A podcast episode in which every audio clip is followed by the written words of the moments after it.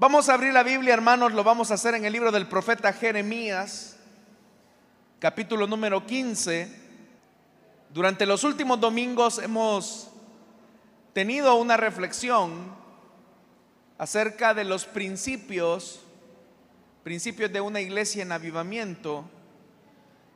Y en esta ocasión vamos a leer del libro del profeta Jeremías, capítulo quince, versículo diecinueve, dice la palabra del Señor. Por eso, así dice el Señor: si te arrepientes, yo te restauraré y podrás servirme. Si evitas hablar en vano y hablas lo que en verdad vale, tú serás mi portavoz. Que ellos se vuelvan hacia ti, pero tú no te vuelvas hacia ellos. Haré que seas para este pueblo como invencible muro de bronce. Pelearán contra ti, pero no te podrán vencer, porque yo estoy contigo para salvarte y librarte, afirma el Señor. Amén. Hasta ahí dejamos la lectura, hermanos. Tengan la bondad de sentarse esta mañana, por favor. Hermanos, hemos leído esta mañana la parte final de este libro del profeta Jeremías en el capítulo quince. Y la reflexión más importante que Dios le hace al profeta es que ha existido un momento en el que su ministerio ha entrado en un momento de desgaste. Lo que a mí me impresiona mucho de la Biblia es que la Biblia no oculta los defectos de los hombres de Dios o sus momentos bajos. La Biblia, hermanos, es lo suficientemente sincera, honesta, para presentar a sus lectores no modelos terminados, sino personas de carne y hueso que experimentan ciertos momentos de dificultad, por muy hombres de Dios que estos sean. Por eso es que en la palabra de Dios nosotros encontramos a un Moisés que asesina a un egipcio. Encontramos a un David que comete adulterio. Encontramos a un Saulo de Tarso que antes de convertirse en el apóstol a la gentilidad era un perseguidor de la iglesia. Encontramos la decadencia espiritual de Pedro que lleva a negar a su maestro, no en una, no en dos, sino en tres ocasiones. Es decir, a Dios no le interesa mostrar en la Biblia modelos terminados o modelos perfectos, porque la Biblia no consiste en hacer relucir hombres terminados, pulidos o acabados, sino que la Biblia, hermanos, trata la manera de revelarnos el mensaje de cómo Dios, en medio de la debilidad humana, trata la manera de restaurar nuevamente aquello que en algún momento tenía algún brillo, alguna lucidez, algún resplandor y alguna utilidad. El caso de Jeremías, hermanos, es un caso que también es bastante emblemático, porque Jeremías, desde el inicio de su llamamiento, él coloca excusas delante de Dios para no cumplir la tarea que él le ha encomendado. El Señor se lo dice claramente, que él lo va a enviar a un pueblo terco, que no va a oír, que no va a escuchar, pero que él, sin embargo, tiene que mostrar fidelidad al llamado que Dios le ha hecho. Pero eso, hermanos, el hacer algo que no genera resultados, que no genera el fruto que uno desea, o al menos que uno espera, con el tiempo va suscitando desgaste emocional, espiritual. El estar yendo a predicar a un lugar o a unas personas que no quieren escuchar, que no quieren entender, eso va produciendo un desgaste. Y es ahí donde el hombre de Dios, con su finitud, con sus limitantes, se pregunta: ¿valdrá la pena lo que estoy haciendo? Porque para nosotros, hermanos, un modelo exitoso de ministerio es aquel que tiene resultados en conversiones, tiene resultados en avances, tiene resultados en transformaciones. Pero uno se podría llegar a frustrar cuando esas cosas no se dan como uno quisiera que se den. Y ese era el caso de Jeremías. Jeremías estaba predicando a un pueblo terco, duro, que lo que hacían era despreciarlo, insultarlo, amenazarlo, amedrentarlo.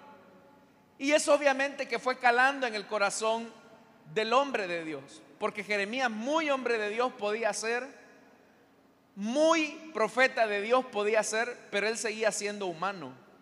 Y como humano, el desgaste va generando en Jeremías un desinterés por su ministerio. Por eso es que las palabras que esta mañana encontramos del Señor hacia Jeremías cobran mucho significado. Vea lo que dice el versículo diecinueve. Por eso así dice el Señor: si te arrepientes, yo te restauraré y podrás servirme. Es decir, lo primero que Dios le está diciendo al profeta es que debe de existir arrepentimiento en él. Si hay arrepentimiento, eso nos dice que Jeremías seguramente hubo algo en lo que él ya estaba hastiado, estaba cansado. Pero Dios le está diciendo al profeta: si te arrepientes, Jeremías, yo te voy a restaurar. Y solamente restaurado vas a poderme servir como al principio, con interés, con deseo, con fuerza, con vigor. Y dice: si evitas hablar en vano y hablas lo que en verdad vale, tú serás mi portavoz.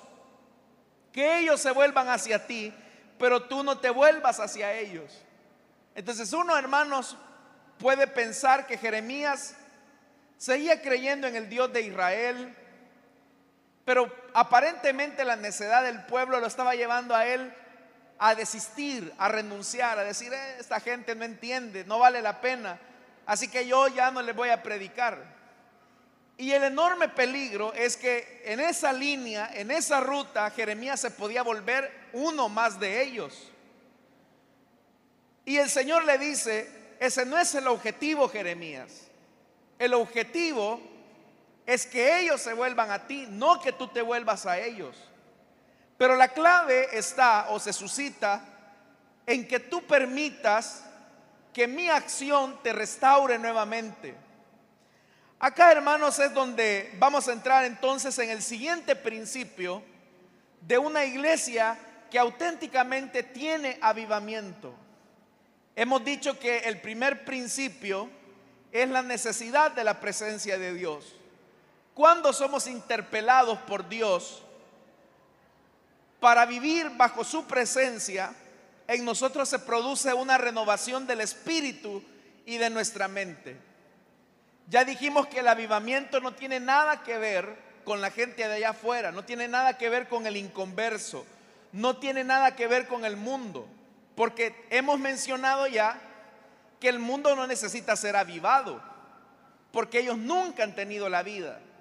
Cuando hablamos de avivamiento, estamos hablando de que la iglesia en algún momento gozó de la vida de Dios, pero por alguna circunstancia entró en un proceso de decadencia, y esa decadencia lo ha llevado a la debilidad y casi a la muerte. Entonces es la iglesia la que necesita ser avivada. Pero el primer principio, que es fundamental, es que necesitamos la presencia de Dios. Entonces, al ser interpelados por la presencia de Dios, es cuando se produce en nosotros el segundo principio, que es la renovación. La renovación del espíritu y la renovación de nuestra mente. Cuando aprendemos, hermanos, a ver la vida a la luz de una mente renovada por la palabra de Dios, es cuando aprendemos a descubrir la voluntad de Dios. Cuando tenemos una mente renovada, eso nos hace depender constantemente de la voz de Dios. Cuando tenemos una mente renovada, eso nos coloca nuevamente en el camino de la restauración. Y esa restauración poco a poco va a ir restableciendo la relación deteriorada que en algún momento tuvimos con Dios. Es decir, al ser interpelados por Dios, al entender que necesitamos su presencia, al saber que su presencia nos va a renovar en nuestro espíritu y en nuestra mente, al entender y comprender en esa renovación que necesitamos a Dios, eso automáticamente, hermanos, casi inmediatamente nos coloca en el camino de la restauración. Pero es acá donde se hace importante entonces hacernos la pregunta: ¿qué es la restauración? ¿Qué es ser restaurado? Antes de definir qué es restauración, es importante, hermanos, que solo el hecho de hacer notar que necesitamos ser restaurados, eso ya implica que estamos en una condición espiritual, una realidad distinta a la que poseíamos en algún momento y que anhelamos volver a tener nuevamente. Es decir, si usted dice: mire, yo lo que deseo es que mi matrimonio sea restaurado. Cuando usted dice: yo deseo que mi matrimonio vuelva a ser restaurado, es porque usted está diciendo: el matrimonio que ahora tengo no es ni la sombra de lo que tuve hace algunos años. Cuando una persona dice: yo quiero restaurar mi relación con mi mamá, con mi papá, con mi pariente con el que me he distanciado, es porque usted está descubriendo la necesidad de volver a tener la relación, la intimidad que en algún momento experimentó. Lo mismo ocurre con la relación con Dios. Cuando experimentamos la necesidad de ser restaurados por Dios, es porque estamos aceptando que hoy tenemos una relación que antes no teníamos con Él. Y no es porque sea mejor, sino porque al contrario se ha vuelto peor. Es decir, nos damos cuenta que hay algo en nosotros que ha desmejorado, que se ha descompensado. No somos útiles, no somos mejores que ayer. Usted puede decir: yo antes, cuando comencé mi vida cristiana, era muy entregado al Señor. Yo antes era muy sensible a la voz de Dios. Yo antes era una persona que gozaba mucho de estar en la presencia de Dios. Me gustaba mucho servir. Pero en la medida en que el tiempo ha pasado, me siento desgastado, me siento sin fuerzas, me siento desanimado. Ya no oro como antes, no sirvo al Señor como antes, no leo la palabra de Dios como lo hacía antes. Esa percepción de la realidad es la que nos lleva a la necesaria conclusión que Dios nos necesita restaurar nuevamente. Pero eso solamente se logra cuando la mente ha sido renovada. Es decir, cuando experimentamos la necesidad de la presencia de Dios, y esa necesidad nos lleva nuevamente a renovar nuestro espíritu, a renovar nuestra mente.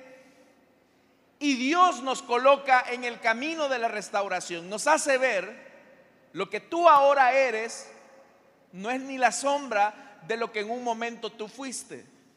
Entonces, a la pregunta: ¿qué es la restauración? Podríamos decir que la restauración es el proceso por el que las cosas como mi relación con Dios, mi relación con el prójimo y mi relación con la visión de Dios adquieren nuevamente valor, estimación y renovación como al principio, mediante una acción sobrenatural de parte de Dios por medio de nuestra humillación delante de Él. Entonces, ¿cuándo nos damos cuenta que estamos en el camino de la restauración? ¿Cuándo nos damos cuenta que en nosotros la vida de Dios se está volviendo, está volviendo a resurgir? Cuando comenzamos a darle el valor a la relación con Dios, a la relación con el prójimo, a la relación con la visión de Dios, y eso nuevamente para nosotros comienza a adquirir un valor y una estimación adecuada. Esto, hermanos y hermanas, nos tiene entonces que llevar a la siguiente pregunta. Si estamos claros que necesitamos ser restaurados por Dios, entonces, ¿cómo sé yo cuando estoy siendo restaurado por Dios? ¿Cómo puedo asegurarme que yo estoy siendo restaurado por Dios? En primer lugar, para darnos cuenta si estamos en el camino o no de la restauración, lo primero que usted debe de entender es que necesitamos ser restaurados para amar a Dios sinceramente. Eso es lo primero. La primera cualidad para saber si voy en camino a restaurar mi relación primera con Dios, lo primero que se va a restaurar es mi amor sincero a Dios. No estoy diciendo que usted no ame a Dios. No estoy diciendo que usted deteste a Dios. No es así. Lo que estoy diciendo es que su amor por Dios ha disminuido. Entonces, al, al ser renovados por la palabra, sabemos que nuestro amor por Dios ha dejado de crecer, o en el peor de los casos ha disminuido. Entonces hágase la pregunta: ¿amo a Dios más ahora de cuando lo conocí? ¿Le doy una estimación real a mi relación con Dios como cuando lo conocí, como cuando era recién convertido? El libro de Apocalipsis nos dice, hablando a la iglesia de Éfeso: yo conozco tus obras, tu arduo trabajo, tu paciencia, y que no puedes soportar a los malos, y has probado a los que dicen ser apóstoles y no lo son, y los has hallado mentirosos, y has sufrido, y has tenido paciencia, y has trabajado arduamente por amor de mi nombre, y no has desmayado. Esta es la descripción de la iglesia de Éfeso. Dios le está diciendo: estoy consciente que me amas, estoy consciente que sabes distinguir entre lo bueno y lo malo, estoy consciente que distingues quién es falso y quién es verdadero, estoy consciente de todo eso. Pero vea lo que dice inmediatamente el Señor: sé que me amas, le dice, pero tengo algo contra ti. Y es que has dejado tu primer amor. Recuerda por tanto de dónde has caído y arrepiéntete y haz las primeras obras, pues si no vendré pronto a ti y quitaré tu candelero de su lugar si no te hubieres arrepentido. Entonces vea esto. El Señor le está diciendo a la iglesia de Éfeso: sé que me amas, pero no me amas como antes. Sé que me amas, pero tu amor no ha ido en crecimiento, sino que ha ido en decrecimiento. Aquí es donde se hace importante, estimados hermanos, que entendamos una cosa acerca del amor de Dios, o el amor hacia Dios. El amor no es una emoción, es una decisión. El amor no es una emoción, es una decisión. Yo decido amar a Dios y decido amarlo este día, y ese amor debe de crecer cada día. Entonces, al reconocer mi necesidad de la presencia de Dios y ser renovado en mi espíritu y en mi mente, nos damos cuenta que en un punto de nuestra vida hemos dejado de amar a Dios como deberíamos. Esta mañana es importante entonces que cada uno reflexione sobre su calidad de amor hacia Dios. Usted recordará que cuando Pedro le falló al Señor y lo negó tres veces, la primera pregunta que Jesús le hizo a Pedro fue: ¿me amas? Esa fue la pregunta. Y Pedro tuvo que decir: sí, Señor, tú sabes que yo te amo. La segunda pregunta fue: Pedro, ¿me amas? Sí, Señor, tú sabes que te amo. La tercera pregunta fue: Pedro, ¿me amas? Entonces, estimados hermanos, ¿cómo sé yo si estoy siendo restaurado por Dios? ¿Cómo sé yo si mi corazón se está avivando nuevamente por su presencia? ¿Ha crecido su amor hacia Dios? ¿Está creciendo su amor por Dios? ¿O siente que va en disminución? El apóstol Pablo, escribiendo a la iglesia de Corinto, decía: pero si alguno ama a Dios, ese es conocido por él. Si alguno ama a Dios, Dios lo conoce. Dios sabe, hermanos, la calidad de nuestro amor. Él conoce que tanto lo amamos. Él sabe si nuestro amor ha crecido o si nuestro amor por él ha envejecido, se ha añejado, se ha vuelto un amor frívolo. Usted sabe que en las relaciones matrimoniales, si el amor no se renueva continuamente, ese amor envejece. Y no estoy hablando de un envejecimiento de edad, porque eso es algo inevitable de la vida. Estoy hablando que si el amor no se renueva como una muestra de una decisión que tomo hacia mi esposa, hacia mi esposo, puede ocurrir el gran peligro que el amor se vaya apagando hasta que se vuelva una relación de dos desconocidos viviendo bajo el mismo techo. Durmiendo con una persona a la que medianamente conozco, pero por la que ya no siento la misma decisión de amar. Lo mismo puede ocurrir acá. Puede ser que usted venga a la iglesia por costumbre. Puede ser que usted venga a la congregación, sirva a Dios en sus privilegios por costumbre. Puede ser que usted haga todas las cosas por costumbre y no por amor. Entonces la pregunta debe de ser: ¿me amas, Juan, María, Roberto? ¿Me amas, Jacqueline? ¿Me amas, Alberto? ¿Me amas? Porque todo lo que sustenta una restauración es que el amor vuelva nuevamente. Pero también, hermanos, si nuestro amor por Dios comienza a crecer, una segunda evidencia que vamos por el camino de la restauración es que comienza a surgir en mí amor hacia mi prójimo, y por lo tanto puedo generar relaciones con él o con ella.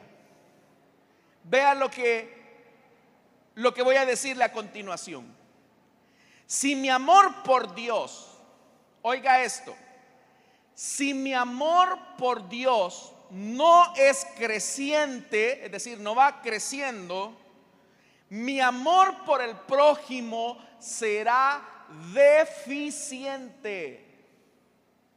Si mi amor por Dios no va creciendo, mi amor por mi prójimo, puede ser mi esposo, puede ser mi esposa, pueden ser mis hijos, pueden ser los hermanos de la iglesia, será un amor deficiente. Si mi amor por Dios no es creciente, mi amor por mi hermano será frío e indiferente. ¿En qué se nota que una persona está amando a Dios? ¿En qué se nota que el amor de una persona hacia Dios es real? En la calidad de amor que expresa hacia sus hermanos. Y eso tiene mucho sentido, porque Jesús dijo que el primer y más grande mandamiento es amar al Señor tu Dios con todo tu corazón, con toda tu alma y con toda tu mente. Ese es el primer y más grande mandamiento, dijo Jesús. Pero el segundo, es decir, inmediatamente después de ese, es: amarás a tu prójimo como a ti mismo. Entonces vea, si mi amor por Dios va creciendo, ese amor va a desbordar hacia las personas que me rodean. Si mi amor por Dios está siendo restaurado, el amor hacia las demás personas será también evidente. La misma palabra de Dios también lo dice: queridos hermanos, amémonos los unos a los otros, porque el amor viene de Dios, y todo el que ama ha nacido de él y lo conoce. El que no ama no conoce a Dios, porque Dios es amor. Si alguien afirma yo amo a Dios pero odia a su hermano, es un mentiroso. Pues el que no ama a su hermano a quien ha visto, no puede amar a Dios a quien no ha visto. Él nos ha dado este mandamiento: el que ama a Dios, ame también a su hermano. Entonces vea la relación. Un amor creciente hacia Dios es un amor efectivo hacia mi hermano. Un amor que no es creciente hacia Dios es un amor deficiente hacia mi hermano. ¿Sabe por qué hay personas que les es difícil relacionarse con otras? ¿Sabe por qué existen personas que no se pueden relacionar con un tipo de hermano o hermana o con algún tipo de familiar? Porque su amor hacia Dios en un punto de su vida cristiana dejó de crecer. Usted quiere tener la medida, usted quiere tener el termómetro de su temperatura, de su calor de amor hacia Dios. Nótelo en algo: estoy amando más a mi esposa, estoy amando más a mis hijos, estoy amando más a los hermanos de la iglesia. Mi amor es tan grande que soy tolerante con el que me ofende.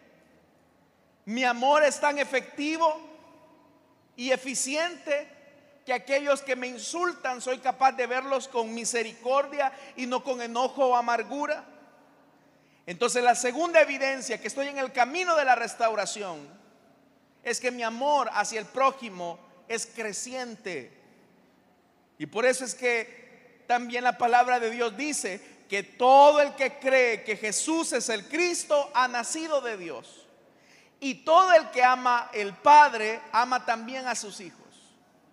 Entonces Dios lo que dice en su palabra es: si tú me amas, amas a los míos. Si tú me amas, si tu amor hacia mí es perfecto, vas a amar a los míos. Vas a ser tolerante con ellos, vas a ser paciente con ellos, vas a tratarlos con mansedumbre. Si tu trato hacia ellos es hostil, es indiferente, si tu trato hacia mis hijos es frío, no puedes decir que tu amor hacia mí está creciendo, porque no es verdad. Así que hágase la pregunta: ¿qué tanto ama usted a Dios y qué tanto usted ama a su prójimo?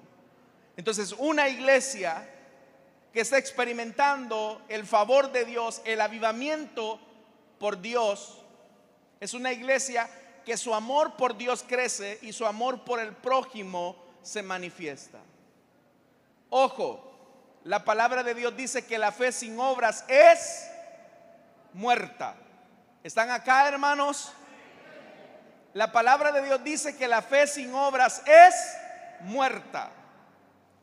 Entonces, el amor auténtico a Dios se expresa en acciones concretas.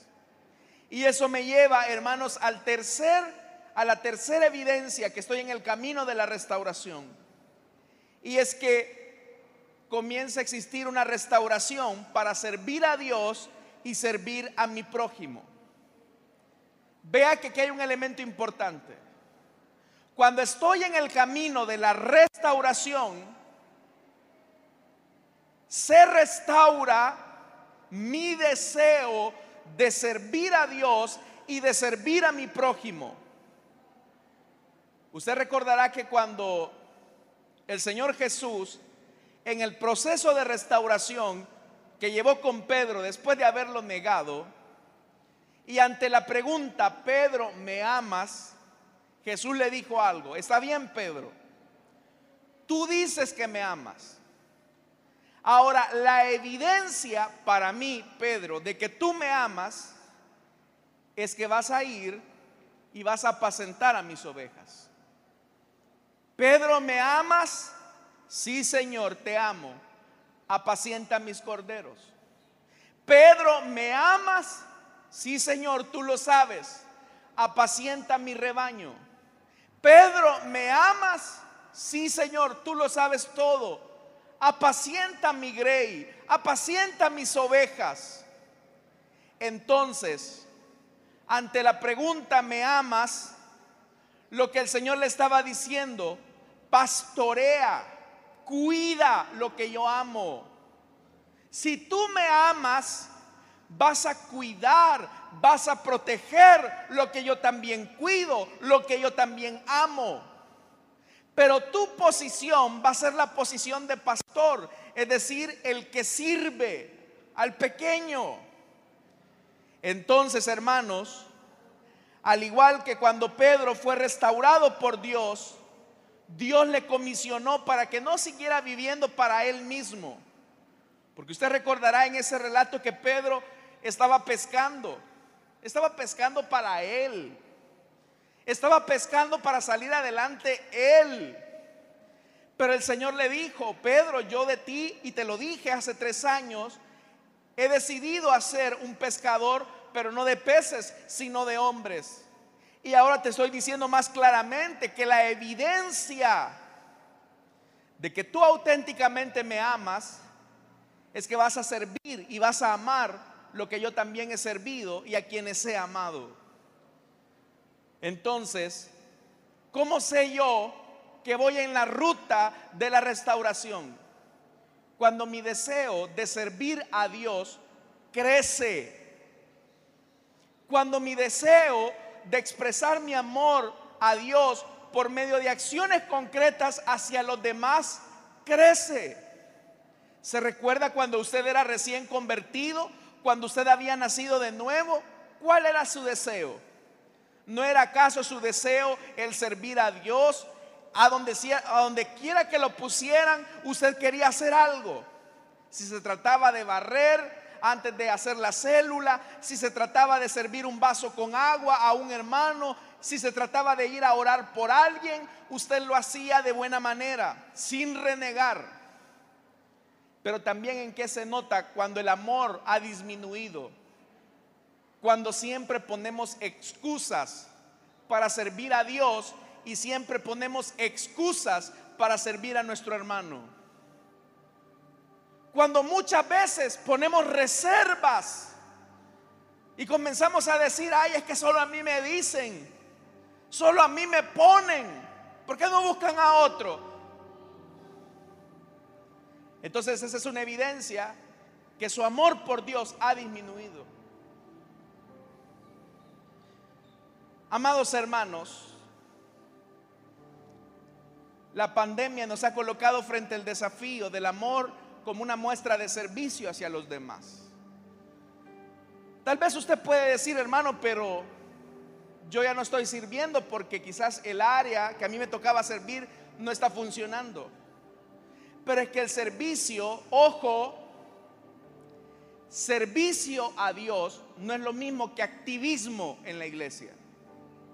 Hay personas que pueden ser muy activas en la iglesia y no estar sirviendo a Dios.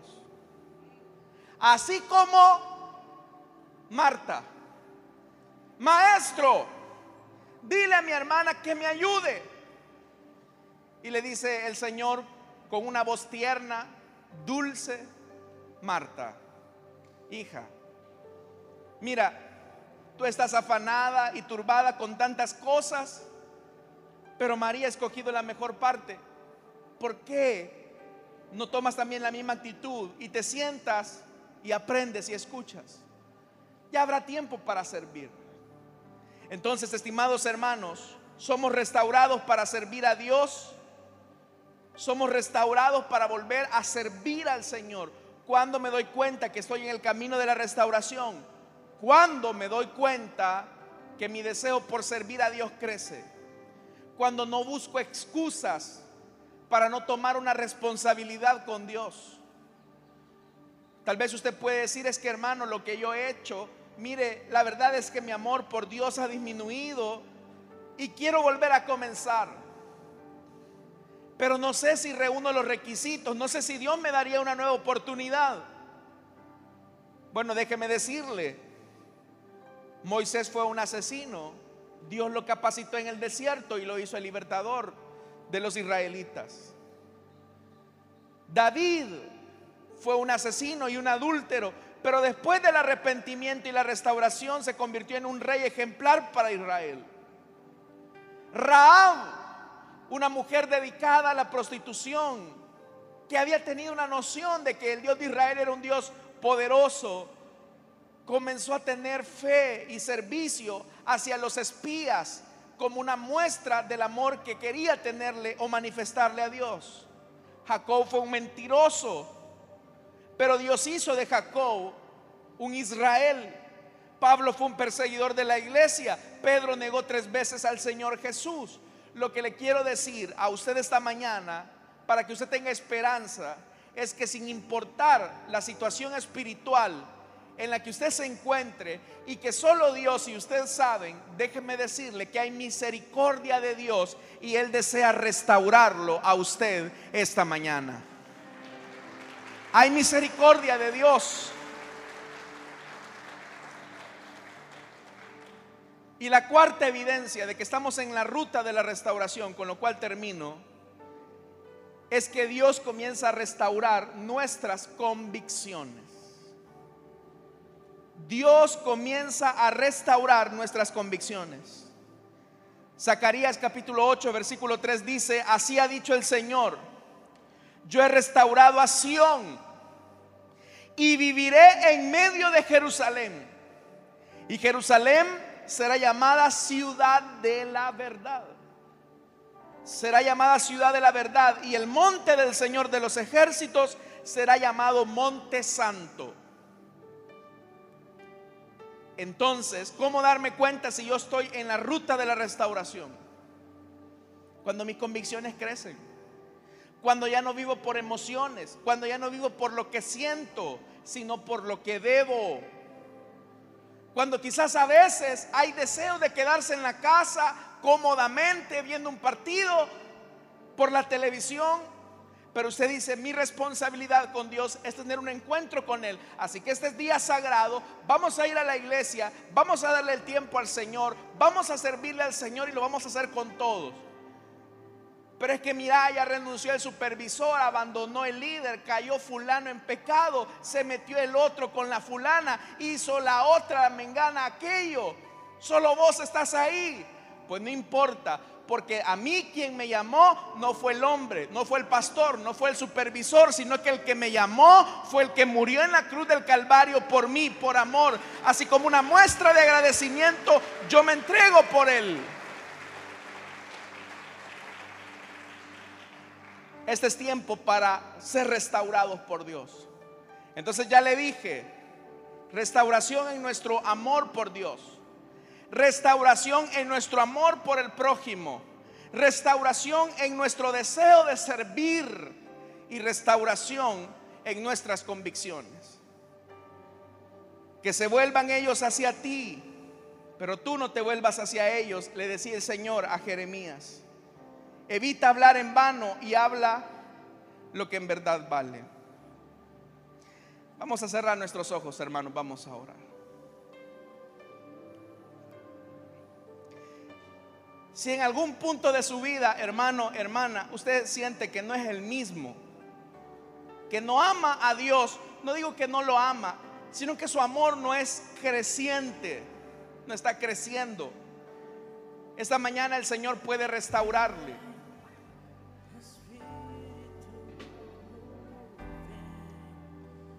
¿Hay alguien esta mañana que desea entregarle su vida a Cristo o desea reconciliarse? No voy a extender mucho este llamado, hermanos. Si hay alguien esta mañana que desea ser restaurado por Dios, puede ponerse en pie y con gusto vamos a orar por usted. ¿Hay alguien? ¿Hay alguien esta mañana que desea entregarle su vida a Cristo o desea reconciliarse? Permítanos orar por usted. Tal vez usted mismo se descalifica, pero si le permite al Señor que restaure su vida, déjeme decirle que Él lo hará.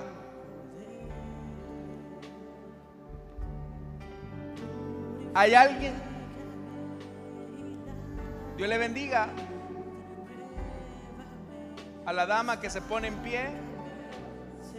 ¿Hay alguien más que necesita ser restaurada, restaurado como lo hace la dama?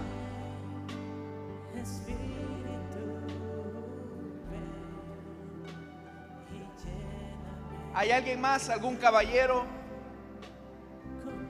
¿Algún joven que desea ser restaurado por Dios? Dios le bendiga al caballero, bienvenido. ¿Hay alguien más que desea ser restaurado por Dios? Vamos, puede ponerse en pie. Dios le bendiga también a nuestra hermana. Hay alguien más que desea ser restaurado por Dios. Tal vez en un punto de nuestra vida. Dios le bendiga a la niña que se pone en pie. Hay alguien más que necesita ser restaurado por Dios. No importa lo que usted haya hecho, eso no es importante. No es a nosotros a los que nos va a dar cuenta. Vamos, si usted ha sido tocado por Dios y por su palabra, póngase en pie esta mañana. ¿Hay alguien esta mañana que desea ser restaurado por Dios allá atrás? Vamos, joven, ponte en pie. Dios quiere restaurarte. No importa lo que hayas hecho, solo permítele a Él que su perdón te dé vida nueva. ¿Hay alguien más? Vamos a orar por estas vidas.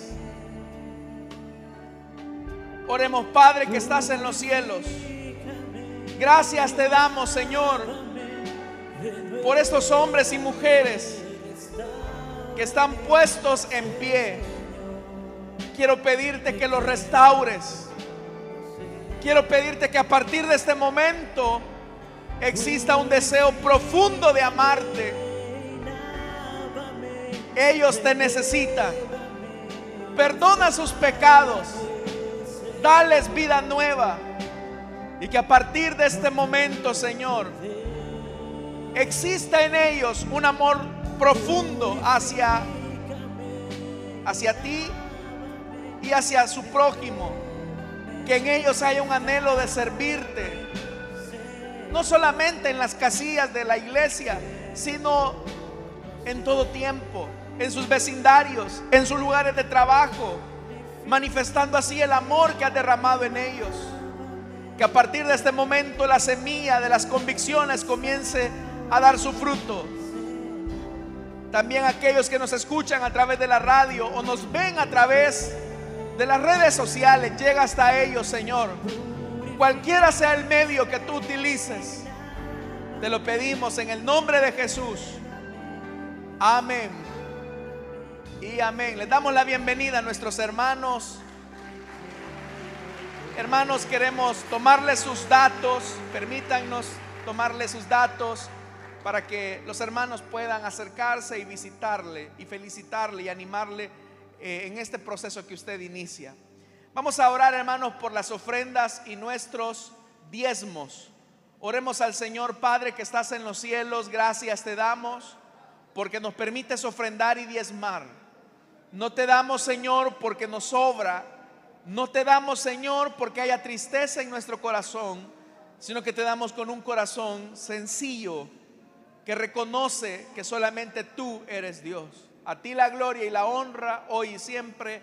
Amén.